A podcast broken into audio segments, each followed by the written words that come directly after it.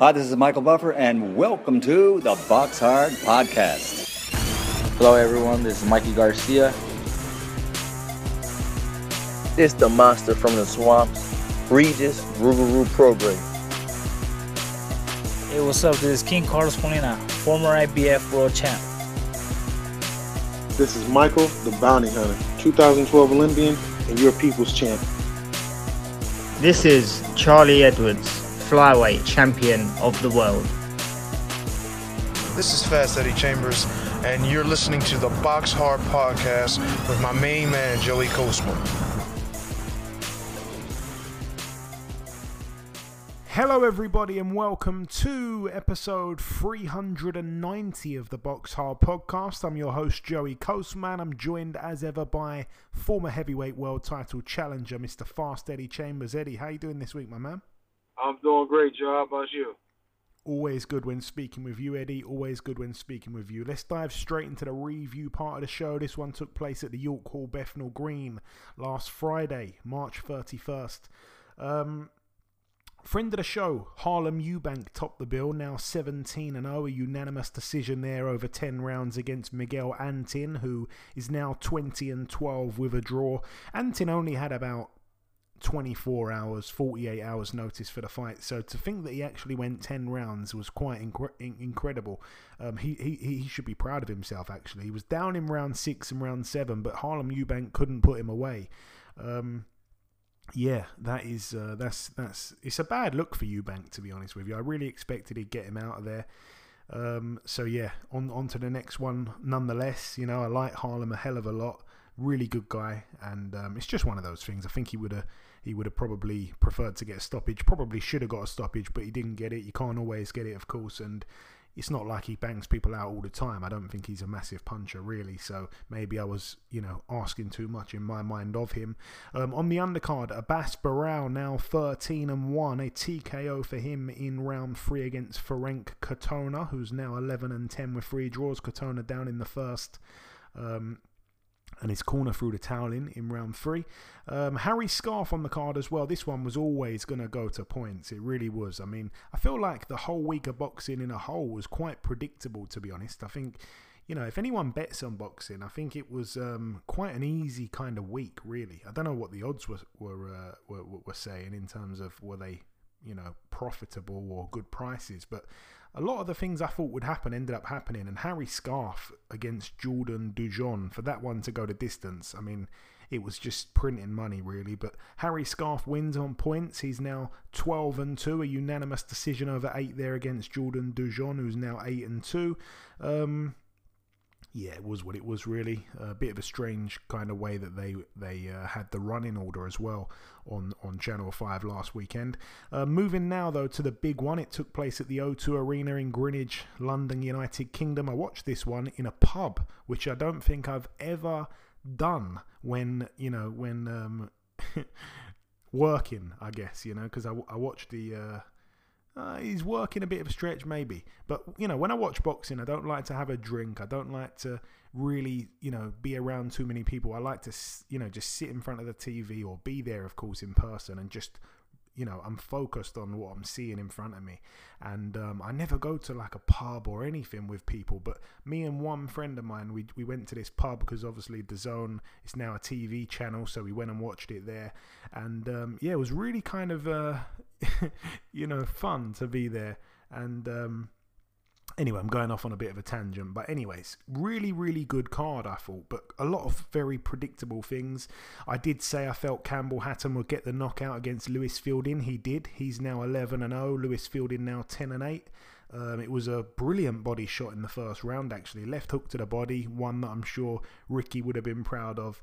Uh, John Hedges on the card as well. Once again, another predictable points win for him. He's now 8 and 0. It was a 8 round fight there. He was able to beat Daniel Bosianski, who's now 11 and 3. Jordan Flynn, again, quite predictable. I don't think I think maybe he's only got one KO win, uh, but yeah, you know, Kane Baker is always game, and he he showed up. Um, and, and Jordan Flynn got the better of him there over eight rounds, so a points win over eight. He's now 9 and 0. Moving up the card once more, Fabio Wardley. Again, we all thought he'd probably knock out Michael Polite Coffie. Um, the stoppage wasn't a good one, though. I mean, we can go we can go on about that one all day. It was a quite quite a poor stoppage, really.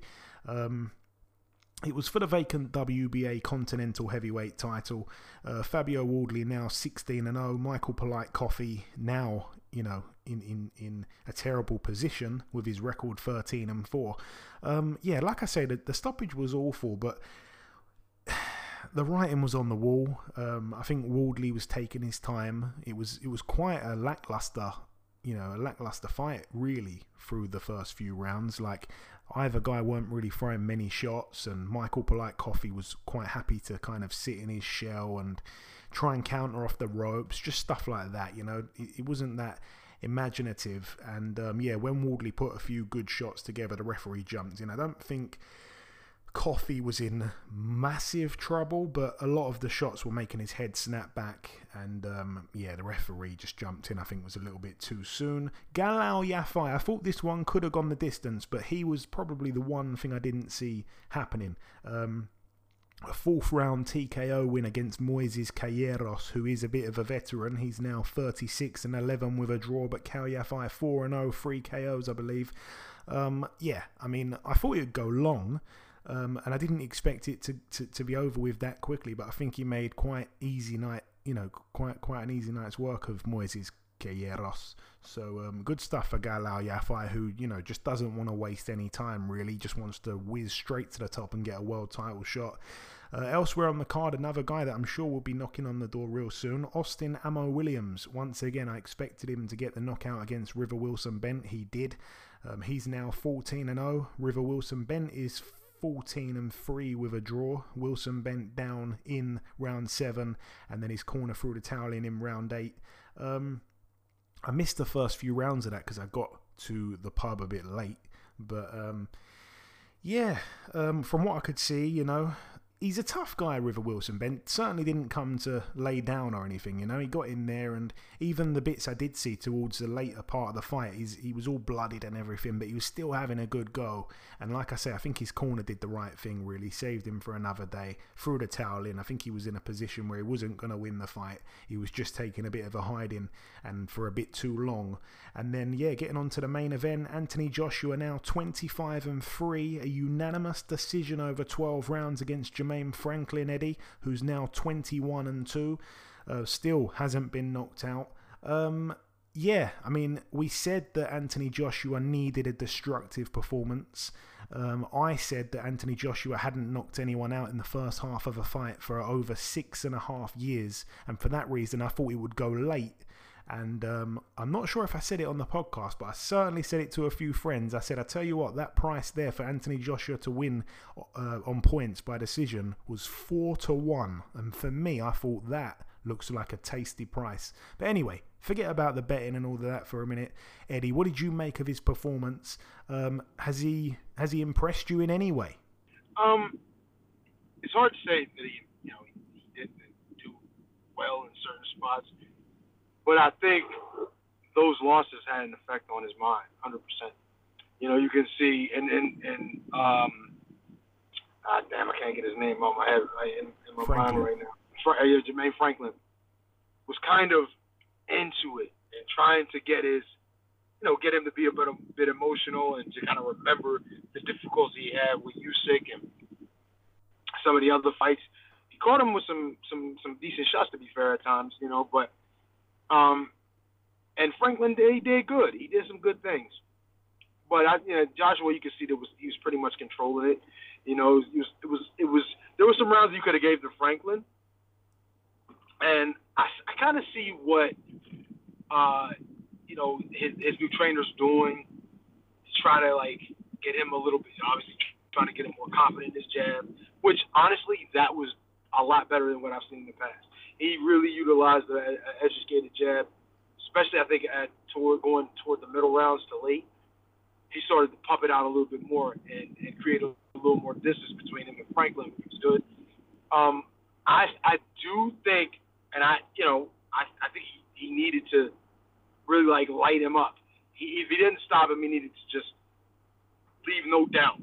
Which I mean, don't get me wrong, I don't think there was much doubt in who was winning, but Franklin was really making him not look like a world beater. You understand what I'm saying? Like it wasn't, it wasn't like after that fight we're going, oh yeah, Anthony Joshua's back. He's gonna go he's gonna demolish the next guy he fights. There's still a bunch of question marks about him, and most people that I bet I haven't even seen the people talk about it, but I'll guarantee that most people was thinking, well, if he wanted to fight Fury after that performance, not gonna go too well, and they wouldn't even they would not only would they not favor him, but they wouldn't even think it would be a fight. And that performance didn't say, oh well, you know, he'll be, you know, he's back, or he'll, you know, he'll be a real challenge for him. And I think that's what he needed it, and that I think he needed that. But this was the first fight with a new trainer and, and new concepts to what he's trying to do. He's trying to, you know, you can see him trying to incorporate some things that maybe he didn't do before. Um, you know, work out like he's trying to work range a little bit, trying to uh, get a little more comfortable. I guess even defensively. I don't know. It's just I, I didn't. I, now that I think back on what I was expecting him to do and hoping that you know he would do, he would be able to do it. I mean, well, if I'm, if I'm a fan of his, which I'm not saying I am or I'm not, but I would hope he would. If you, if I was supporting him, that he would go in and just destroy the guy. But this is boxing. You can't just you know expect at the elite level that you're going to be able to do that, especially with a tough guy like this Franklin. So, um, but even without, even if he couldn't do it, you would still expect him to win in a, in a better fashion than he did. And um, you know, it's like I said, it's hard to eh, you know put those expectations on him, especially with a new trainer, and you know, trying to understand concepts that may be foreign to him. So I'm not gonna sit here and and, and, and you know just be too critical you know on him. But if he's trying to get back to the heavyweight championship of the world, he's gonna need better. And you know, him talking about getting there with Tyson. I even heard Joe Joyce's uh, name. I think they were saying he was talking about, and a couple other guys. I don't know if he wants to even going in, in that direction, if it's because he's gonna it's only gonna get tougher. And of course, he's been to the top of the mountain, but you know he's a little bit older. You know, like he's doing some new things. It's not gonna be easy to adjust, and it's it's like I said, the road is gonna be difficult. So I mean, all the best to him. I'm hoping that you know he you know he lands on his feet, but man, it's gonna be a tough road. Yeah, I think it is going to be a tough road. Um, yeah, I mean it was it was a strange performance from Anthony Joshua. You know, you you alluded to it as well, and a lot of people are saying the same thing that he doesn't really seem to be that same fighter. There's a lot of doubts in his mind. He seems to be perhaps even a bit gun shy. Um, it was a it was a very interesting um, start to the fight. I think really what we saw the first you know three four rounds. Um, yeah, Joshua just looked really cagey, and obviously Franklin was more willing to let both of his hands go. Joshua was barely letting his right hand go, just you know staying behind the jab, um, looking a bit nervous even perhaps. Um, I did give Franklin a few of the early rounds, and like I say, I was quite surprised as well by by how easily he was able to back Joshua up. Um, you know, Joshua did obviously go on to start, you know, controlling the uh, the distance and stuff and you know holding the center of the ring around about the midway point throughout the fight and was starting to have more success finally. And then yeah Franklin you know his head movement started to kind of vanish and yeah you know Joshua like I say started to take over from that point onwards. I think Franklin had a good start to the fight and Joshua obviously had a good middle and a good and a good finish. But yeah I don't really want to go in on it too much. I I wasn't that surprised. I mean, I actually, like I say, I, I was telling people four to one is a good price, and um, I really, I really would have been surprised if he'd have blown him away quite, quite quickly. And um, for that reason, I, I don't think Franklin's all that bad. So I'm not one of those guys that say, "Oh wow, this performance here, he is finished. He he needs to retire," like all these critical people, you know, like to be on social media. Um, but something isn't he, he doesn't quite look the same fighter. You know, he wasn't. He wasn't. I mean, he landed it a couple of times, but we didn't really see that uppercut with that spite that he likes to whip in a lot. You know, that's one of his best shots. And just yeah, just kind of a bit gun shy is probably the word. A bit gun shy, especially early on. You know, when he was not letting that right hand go, it was just like wow. And yeah, he got hit as well with some really you know nice looking shots, like you said, uh, from Franklin. Um, yeah, just doesn't seem to be the same fighter. Probably got some kind of confidence issues, perhaps. And um, I think it was even Barry Hearn, who obviously is the mastermind really be- behind Matchroom. He actually, if I'm not mistaken, he was the one who said, if, if it was up to me, I'd be telling Joshua, do not take the Fury fight next. I don't know if I'm taking that out of context, but I'm pretty sure I saw that as a headline to a video. I don't know if it was just clickbait or whatever, but yeah, he is in a tough position. They're talking about, I think, three different opponents next. I think they said Dillian Whyte, Otto Wallin, or someone else. Can't remember who the other one was. I, I reckon they're going to throw him in with Dillian Whyte. I really do. And it's a fight that I don't think anyone wants to see. But, you know, go on, Eddie. It was it, it was Joe Joyce. That Joe was Joyce, yeah, never, never, never, never, never going to happen. Sorry, is that what you was going to say? I thought you were going to say something else. If, if you didn't have anything else, Eddie, it's fine. No, you know, I, I was gonna say was you were a couple of things you were mentioning at the time, but I didn't want to stop you in the middle of it. But yeah, when you were saying about how how gun shy he was, not really confident on his offense going, and and another thing I really wanted to mention, and I didn't like. I mean, I didn't mind it. I understand there's a part of you know boxing and a part of him getting his you know getting in a situation where you don't allow him to get his uh his stuff off. But a lot of the holding and and and and, and stuff like that at certain times when you know the fight was you know starting to heat up a little bit, which is not a, like I said, it's not a bad tactic to use, but when you utilize it as much as he was, there was actually a point where he wasn't throwing almost really much of anything. Every time Franklin came in, he would look to hold and then maybe get a little you know sneaky shot on the inside to like try to catch him, but that was kind of irritating me a little bit watching it.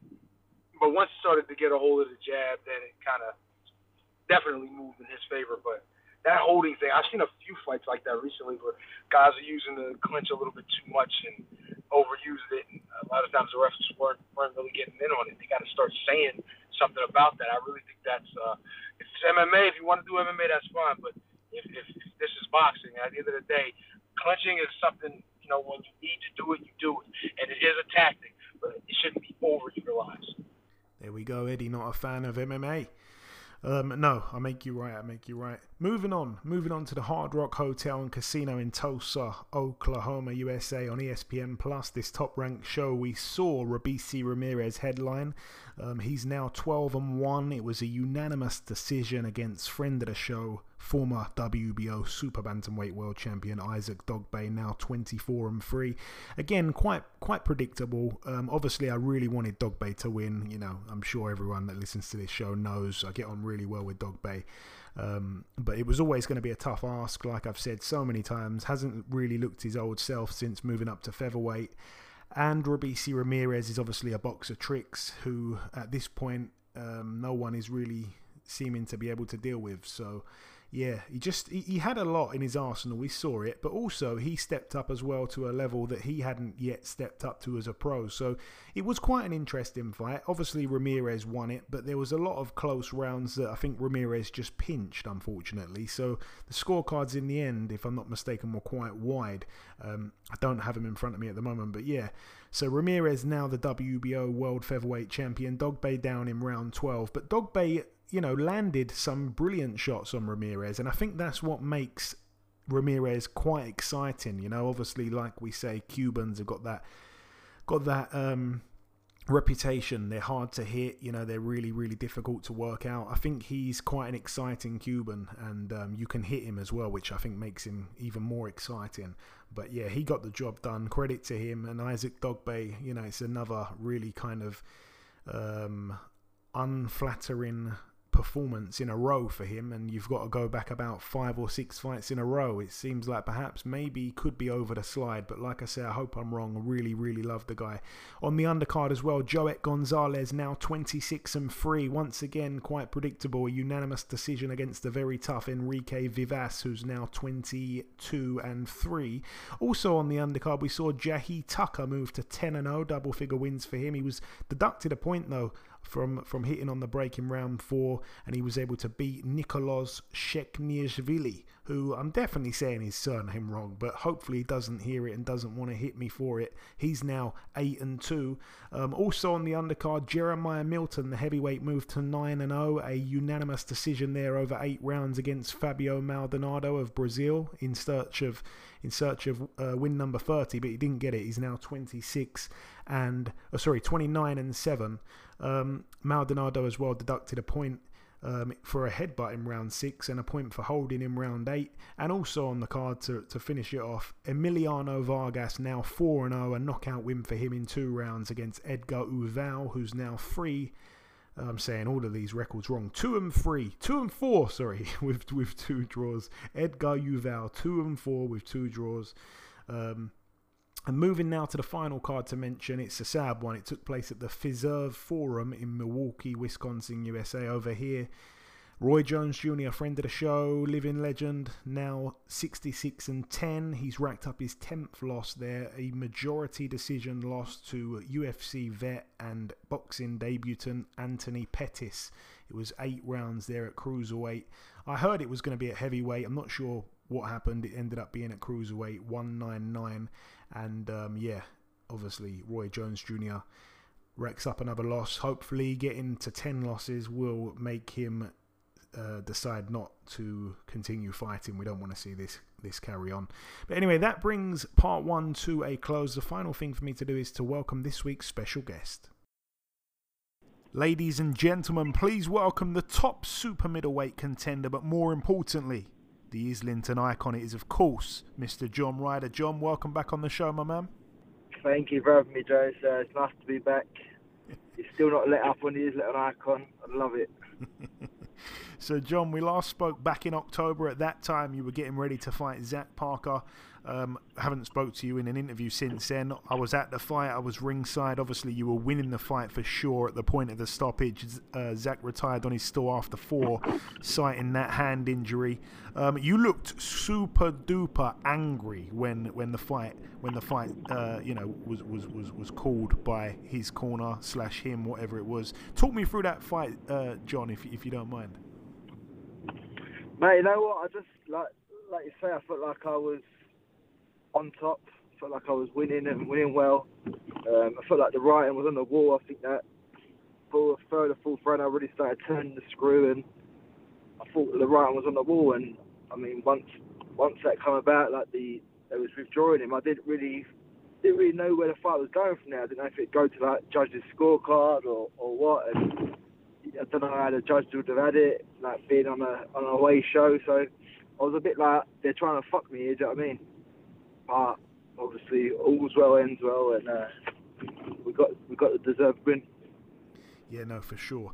And yeah, on to the next one. May the 6th in Mexico, you'll be boxing for the undisputed super middleweight world titles against Canelo Alvarez. Firstly, what an unbelievable opportunity for you here, John. Um, in recent years, in, and to be honest, not just recent years, but your whole career, nothing's been given to you on a plate. You're, you're probably the most improved fighter in British boxing, and I don't think anyone can begrudge you this opportunity, surely. No, I think, listen, I think I've paid my dues to this sport.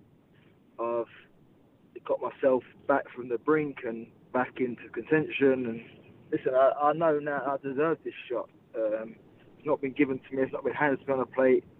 I worked hard over and over again to get into this position, and listen, I deserve this. And come May 6th, I'm gonna I'm gonna take what I truly deserve to be mine.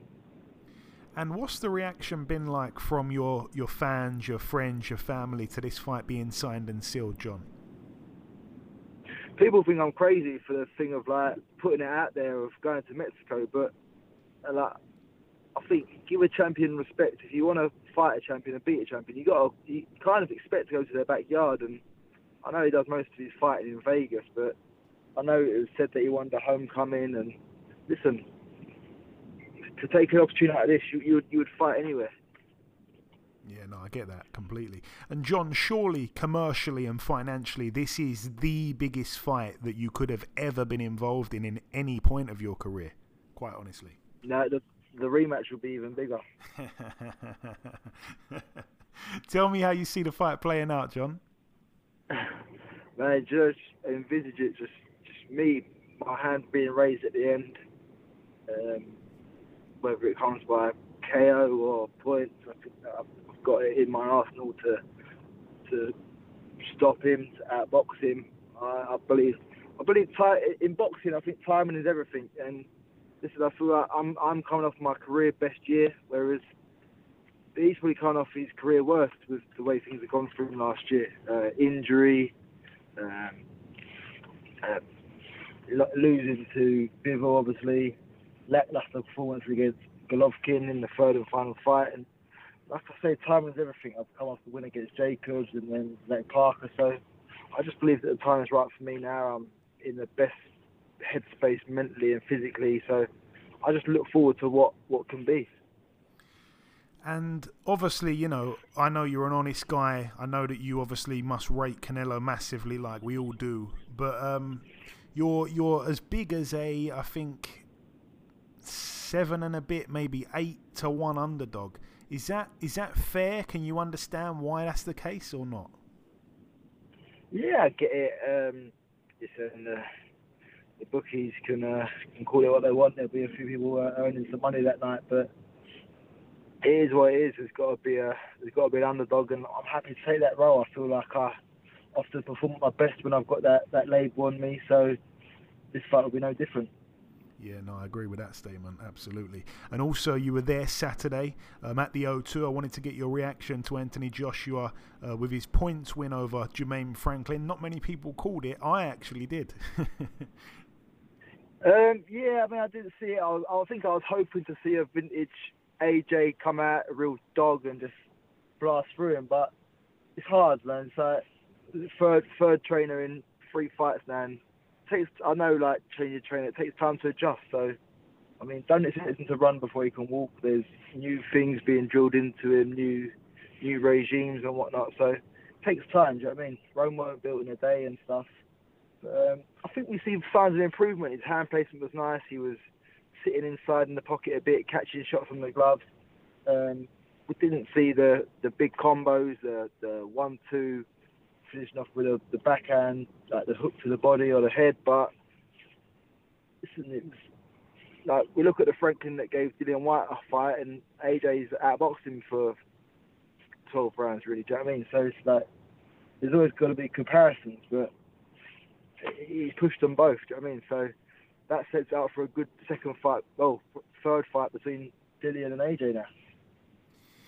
Yeah, yeah. If you count the amateur uh, one, yeah. Um, you know, yeah. A lot of people obviously wanted to see Anthony Joshua, like you say, get in there, be the vintage AJ, smash him in, you know, in the first half of the fight. It's something that's kind of crazy now, but he hasn't knocked anyone out in the first half of a fight for I think six and a half years, which is so mad. So I just couldn't see him doing it with Franklin, and thought that four to one for points was quite nice. Um, obviously, it came in. Moving on though, uh, did you get to see uh, Benavidez Plant, John? I, I didn't see. I've seen the highlights. Um, I've not done it out for the fight, and I've not I've not watched it back as of yet. Um, but I think, listen, Clark, uh, so Benavidez is, is a huge super middleweight, and I, I, I felt the sheer size of him would be nigh on impossible for Plant to, to win anyway, because he's just he is what's he, the Mexican monster. He is a monster. He's huge. He's uh, massive. I don't know how much longer he's got at super middleweight, but I don't think it'd be too long. Yeah, and yeah, I mean, you know, you got bigger fish to fry right now anyway, so forget about them little ones. That's it. just finally, John, uh, just coming to the end, man. Like I say, always great having you on. Any closing words to the listeners before we let you go, my man? No, just thank you for the support. You've been there through the good, you've been there through the bad, and um, you kept the faith. So thank you to all your listeners and yourself. Um, we got there eventually, and it's all about the hard work's not done yet. There's still hard work to remain, still a fight to win, but it's looking good.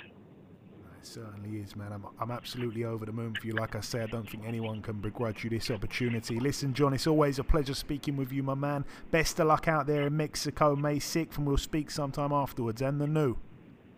Lovely. Thank you, Joe. I appreciate it, mate. Okay, now it's time for part two on this week's show. This part, of course, the news part of the show. We're going to start here with this one. Three fights have been added to that Gervonta Davis Ryan Garcia undercard. We're going to see the WBA super middleweight champion David Morrell Jr. get in there with Sena Agbeko, who uh, is a massive puncher. That's in the co-main there. We're also going to see Gabe Rosado rematch Bektemir Melikuziev, the bully.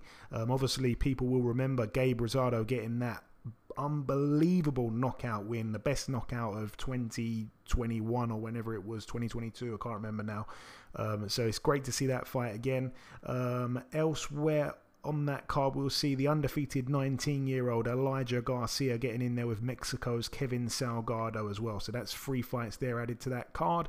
In other news, um, yeah, a bit of a mad one actually. Amir Khan has, has, uh, reportedly fouled a drugs test off the back of that um, Kell Brook uh, fight that he had. Obviously, he ended up losing that fight and he's been handed a two year ban. I cannot remember right now what the drug is, and I probably should have had it written down somewhere. But whatever drug it is, Amir Khan has denied, obviously, taking the drug and he's been slapped with a two year ban, which he pretty much laughed off and said he's retired anyway. Like, what's the point of giving me this ban? I don't really care about it. But he does want to fight to clear his name. He says he's innocent, so I guess we're going to see more on that one. But it's, it's a lot of um, outrage that we're we're seeing this reported so far after that fight. I think it's been over a year now since that fight, and we're only just hearing about these findings, which is crazy. And in other news, a very quick turnaround for Lawrence Okolie. He defends his WBO World Cruiserweight title against Chris Billam-Smith, his former gym mate. Obviously, they both trained under Shane McGuigan. Lawrence Okolie didn't look too great. What was it, a week ago, two weeks ago, when he boxed um, uh, whoever he boxed, David Light, I think it was. But here we go. He gets in with Chris Billam-Smith. And um, yeah, the date for that is May 27th. It's going down at Bournemouth FC Stadium there. So it's a very, very quick turnaround there for Lawrence Okolie. Um, in other news, one cruiserweight cracker to mention as well. We're going to see it go down. It's going to be live on BT Sport at the York Hall Friday, the 12th of May. We're going to see Ellis Zorro fighting for the vacant WBO European cruiserweight title against Hosea Burton. So that's just a bit of an under the radar fight there that I think uh, could be quite interesting, could be quite fun. Uh, what else do we have to round it off? Um, May the 20th, we're going to see Oscar Valdez take on Adam Lopez. That's a rematch there. And also a good fight. I really like this one. Raymond Muratalla gets in with Jeremiah Nakathila. That one is going to be on the Haney Lomachenko pay per view undercard at the MGM Grand. So um, yeah, so look out for those two fights there on that undercard there. That is it though for the news. Moving out now to Japan. We're going to start here at the Ariake Arena in Kotoku in Tokyo. Over here, few fights to mention. Kenshiro Teraji, uh, he gets in with Anthony Olascuaga, who I'm not entirely sure is. Um, haven't seen him fight before. He's only 5 0, but he gets in there with Teraji, which seems a bit mad in only a sixth fight. It's for the WBA Super and WBC World Light Flyweight titles. Kenshiro Teraji, the big favourite there. Uh, Takuma Inoue, 17 and 1, gets in with tough man Liborio Solis, 35 and 6 with a draw. Remember, uh, him fighting Jamie McDonnell and losing extremely narrowly in Monaco one time.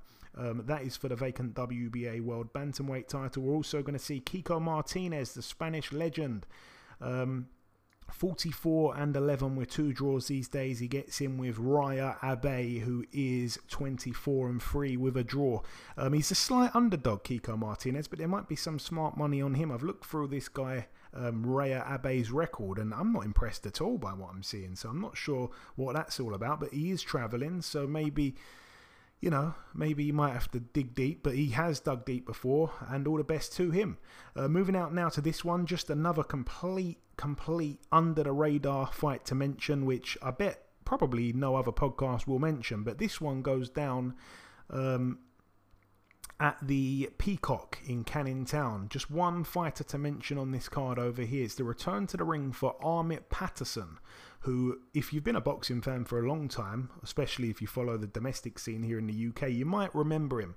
He hasn't boxed for over seven years. He was going to be, he's undefeated, his record 17 0, but he was going to be fighting Liam Williams, I believe, for the British title at the time. And he was jogging, doing his road work, and then he he had some kind of um, disagreement while he was running along with a bunch of guys, and um, something happened. And I believe they chased after him with a brick, hit him over the head, and we haven't seen him in seven years. So he's back here. So good luck to him. No opponent just yet, but he's back at welterweight over four rounds there. So yeah, I think he's been doing some private, um, you know, one-on-one training and stuff, and a bit of modelling, if I'm not mistaken. In the meantime, so all the best to, to, him there on his return to the ring. Long, long time out there. Moving now to the Dignity Health Sports Park in Carson, California, USA. This one's going to be live on Showtime. Let's fly through this.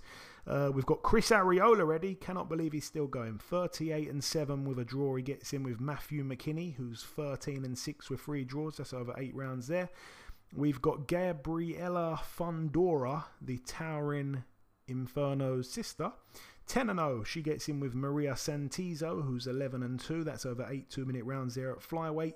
I can't believe she's only a flyweight. She's massive for that weight. She's super tall, just like um, just like Sebastian Fundora. Also on the card, we don't really like watching him too often. Um, Frank Sanchez, 21 and 0. He gets in there with Daniel Martz, who's 20 and 10 with a draw. I think Daniel Martz has been knocked out in all 10 of his losses. They're taking bets to see if the fight will even go past one round. So Frank Sanchez expected to get an early knockout. Also on the card, Gabriel Maestre, who's 4 and 0 with a draw. Um, a draw last time out to that guy from the Ukraine. I think his name's Taras Shelestuk and he was an undefeated fighter, I believe, and that was a bit of a kind of questionable draw. And then the fight before that, if we if we don't forget, was when he completely blatantly got a gift decision against Mykal Fox. Well, he's back in a 10 rounder here against Devon Alexander, who of course is way over the hill now. All the best to Devon Alexander though, because I want to see this guy Maestre beat. I think because I think he's very very very lucky to not already have perhaps two losses on his record. I think I think his record should be like three and two. But yeah, Devon Alexander probably not going to have enough left in the tank to win this one. 27 and 7 with a draw. Friend of the show. All the best to him. Elsewhere on the card, we also have Brandon Lee, 27 and 0. Um, loves the knockout. It's over 10 rounds. He gets in there with Pedro Campa, who is 34 and 2 with a draw. Um, I think he was the fighter that Teofimo Lopez boxed in his first fight at 140, if I'm not mistaken. And I think he got him out there if my memory serves me correct, about round six, round seven, somewhere around there. Um, it's going to be a good test, I think, though, for Brandon Lee, because I don't think Teofimo found Campa that easy. Uh, also on the card, Luis Nunez, 18 0, gets in there with Christian Bereda, who is 20 0 with a draw. That could be exciting there over 10. And then all eyes to the main event for the WBC Interim World Super Welterweight title. Sebastian Fundora, the Tower Inferno himself, 20 0 with a draw over 12 rounds against Brian Mendoza, who's 21 and 2. Um, they're expecting this one to go to distance, actually. And uh, mm, I don't know. I don't know. I think it's going to be fun. It always is fun when we see the Towering Inferno. You know, he is he is like a like a stick in the wind. You know, when it's really windy and a stick is just flying back and forth. But he's brutal uh, every way he sways. So I want to see him get the job done, hopefully by stoppage. Moving out now to the Prudential Center in Newark, New Jersey, USA. You might be there, Eddie. You might not. Maybe not. It's going to be live on ESPN Topping the bill, Shakur Stevenson, 19 0, friend of the show. He gets in there with the undefeated Shuichiro Yoshino, who's 16 0. It's over 12 rounds, of course, and it is Shakur Stevenson's first fight up at lightweight. I love watching him fight. He really is um, one of the boxers that you watch and say, This is an art, this game of boxing. It's not a brutal sport like a lot of people think it is. It's not two guys going in there beating the hell out of each other, punching each other in the head he makes boxing look, you know, like an art, like it's supposed to. And um, really excited to see how he looks here against Yoshino, who's a good fighter as well. He can certainly bang 12 KOs from his 16 wins.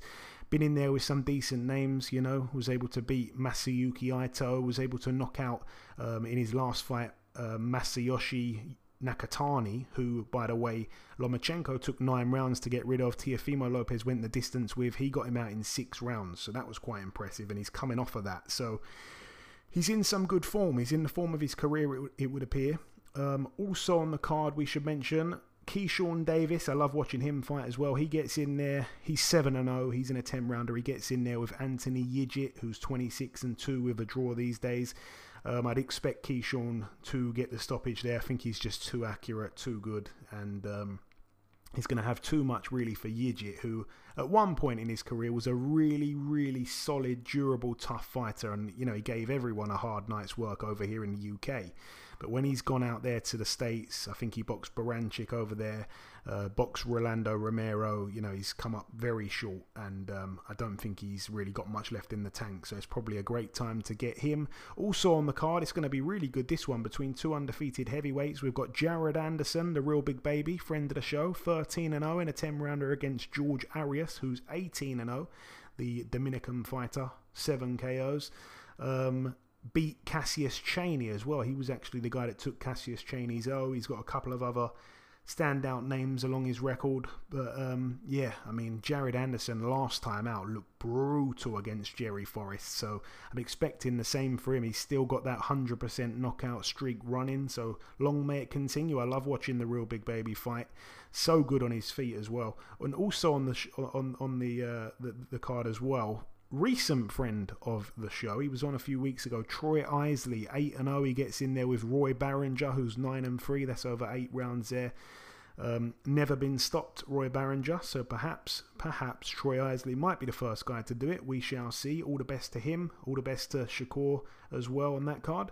And moving now to the final card to take to take place. Uh, the final card that we're going to mention at the Boeing Center in in San Antonio, Texas, USA. It's going to be live on the zone. Let's start with the undercard. We've got Mark Castro, 9 0, looking for double figure wins. He gets in there with Ricardo Lopez Torres, who's 16 and 6 with three draws. It's over eight rounds. All the best to Mark Castro, who has the best teeth in boxing, I always say. Um, Israel Madrimov as well, 8 0 with a draw, gets in there with Rafael Igbokwe, who is 16 and 3. Now, I know that Igbokwe's done a lot of sparring in the past, I believe, with Regis Prograis. Um, and I thought, okay, like he, he's supposed to be pretty good from what I heard. And I remember him fighting, um, oh God, um, Sergei Bohachuk. And basically, yeah, he, he, he lost that fight. And I, I, I thought, wow, because, you know, obviously Bohachuk is quite limited, even though he can bang. He's got real, real, you know, hugely heavy hands. But he got him out of there in six rounds. That was his last fight, um, which was over a year ago now. He's been out the ring a year and a half. He gets in with Israel Madrimov, obviously coming off that technical draw last time out against Michel Soro, and the fight before that was a fight against uh, Michel Soro as well. I think he just wants to leave Soro in the past and move on to brighter days, and he looks to do that against Rafael Igbokwe. So um, I'd expect him to do that. I think he'll probably stop him. I think if um, if Bohachuk can get you out of there, I think Madrimov probably will get him out of there, but I think he certainly wins. I don't think he loses this one. Uh, moving up the card once again, Raymond Ford 13 and 0 with a draw gets in there with former world champion Jesse Magdaleno 29 and 1. That one loss came to Isaac Dogboe, who we mentioned earlier on. It's over 12 rounds, no belt on the line, so I'm told. Really tough fight, I think. I mean, a lot of people say that Raymond Ford is the best prospect in world boxing. I think we're going to find out here for sure. Um, I think he's looked really good at times, and some other times he, I don't think he's impressed me that much. But he gets in with Magdaleno, who, of course, probably isn't the same fighter he used to be. But he's coming off a couple of decent wins as well, I should mention as well, since losing to Dogboe. So it's certainly not going to be a walk in the park for here for Raymond Ford. So I'm really looking to um, or looking forward, I should say, to what we see from him. I think we're going to see a lot of answered questions, or a lot of questions asked, might be a better way of saying it. Elsewhere on the card as well, we're going to see Jesse Bam Rodriguez, 17 and 0. He gets in with Christian Hernandez, who's 15 and 1. It's for the vacant WBO World Flyweight title. I'm guessing Christian Hernandez somehow got himself into the top rankings or whatever. He must be ranked highly for this one to be for the vacant WBO. But I had never heard of this guy at all, and I'm going to hold my hands up and apologise if everyone knows who he is and I don't, and that means I'm not a hardcore boxing fan. But I was looking for his record. I was like, how did this guy get ranked in the top? You know, in the top of the division, which I'm assuming he must have been to get the vacant shot. But yeah, this is just you know this is Jesse Bam Rodriguez fight to win and probably to win well, probably to win by knockout and down at flyweight where I think he's more suited to anyway. So it's going to be good to see him back out again. He was very, very active last year. You know, I think he fought God knows how many times, and I think by like the fourth or whatever fight he had of the year, the final fight he had of the year, I think was around December time, and he looked a bit like he was kind of spent, really, like it had been such a busy year. Obviously, he's had you know a few months off here, and he comes back, and um, I'm expecting an explosive performance from him. And then the final fight to mention, the main event on this card, I believe it is, or maybe it's the chief support. I'm not entirely sure, but Murodjon Akhmadaliev, 11 and 0. He puts his IBF and WBA Super World Super Bantamweight titles on the line against the Filipino Marlon Tapales, who's 36 and 3. Um, a lot of people were turning their nose up at this fight, saying that you know, Akhmadaliev's going to win this quite easily and that Tapales isn't all that good. But I've got to say, in recent times, these Filipinos, man, they seem to just be turning it up when they're not expected to. You know, like they don't seem to feel much pressure in the big situations. And, um, I mean, I give him a chance. I don't think I would I would want to bet on him to win, but I certainly do give him a chance. Um, just makes me think of recent times where Filipinos have upset the odds. I'm thinking of um, the guy that beat Jojo Diaz a few weeks ago. I'm thinking of um, um, Mark Magsayo, obviously beating Gary Russell Jr. So in recent times, the Filipinos have turned up and showed out, but I guess Tapales is probably a little bit more exposed than they were. Um, you know, he's got a couple of losses on the slate, and um, he's been around a long time as well. Like I said, that's why I say he's not. He's he's a bit more exposed. Been a pro for 15 years now, so yeah, we're gonna see what what what will happen there. But I guess Akhmadaliev probably should have a bit a bit too much in the tank. But I do like seeing him fight, and he actually needs to go towards the bigger fights. I wanted to see him fight Stephen Fulton. I don't know if that's still on the on the on the table at the minute, but that'd be a cracking fight. I just I just want to see him in big fights. He's a unified world champion, only 11 fights in, and you know it's it's fantastic. But let's not stall it now. Let's go for the bigger fights and see what you can really do and really make yourself a, a household name. Um, but yeah, brilliant fight, obviously, with um, Danny Roman. That was a real cracker there. But anyway, that brings the preview part to a close. In part one, we did the review part. Then we welcomed our special guest, John Ryder. In part two, we did the news. I've just wrapped up the preview part there. The final thing for me to do is to come in with the outro, which I'll do in just a few seconds. Okay, and this wraps up episode 390 of the BoxHard podcast. I've been your host, Joey Coastman. Eddie Chambers has been with me for the duration of the show. A huge thank you to this week's special guest, the top super middleweight world contender, Mr. John Ryder. All the best, of course, to him in his quest to become the undisputed super middleweight champion of the world on May the 6th in Mexico. The biggest thanks of all, though, goes out to you, the listeners. Like I say, thanks once again for tuning in to this week's show. If you do have a spare five minutes, or not even that, a spare two minutes, please leave us a review on iTunes or on Spotify or wherever you listen to the podcast. It's available on all platforms. A little review really does go a long, long way. And if you want to improve your below the waist hygiene, then you can visit our sponsor www.manscaped.com and use that promo code BOXHARD for 20% off plus free shipping. But that's about everything from myself. Enjoy your weekends, people. Stay safe, and we shall see you all again next week.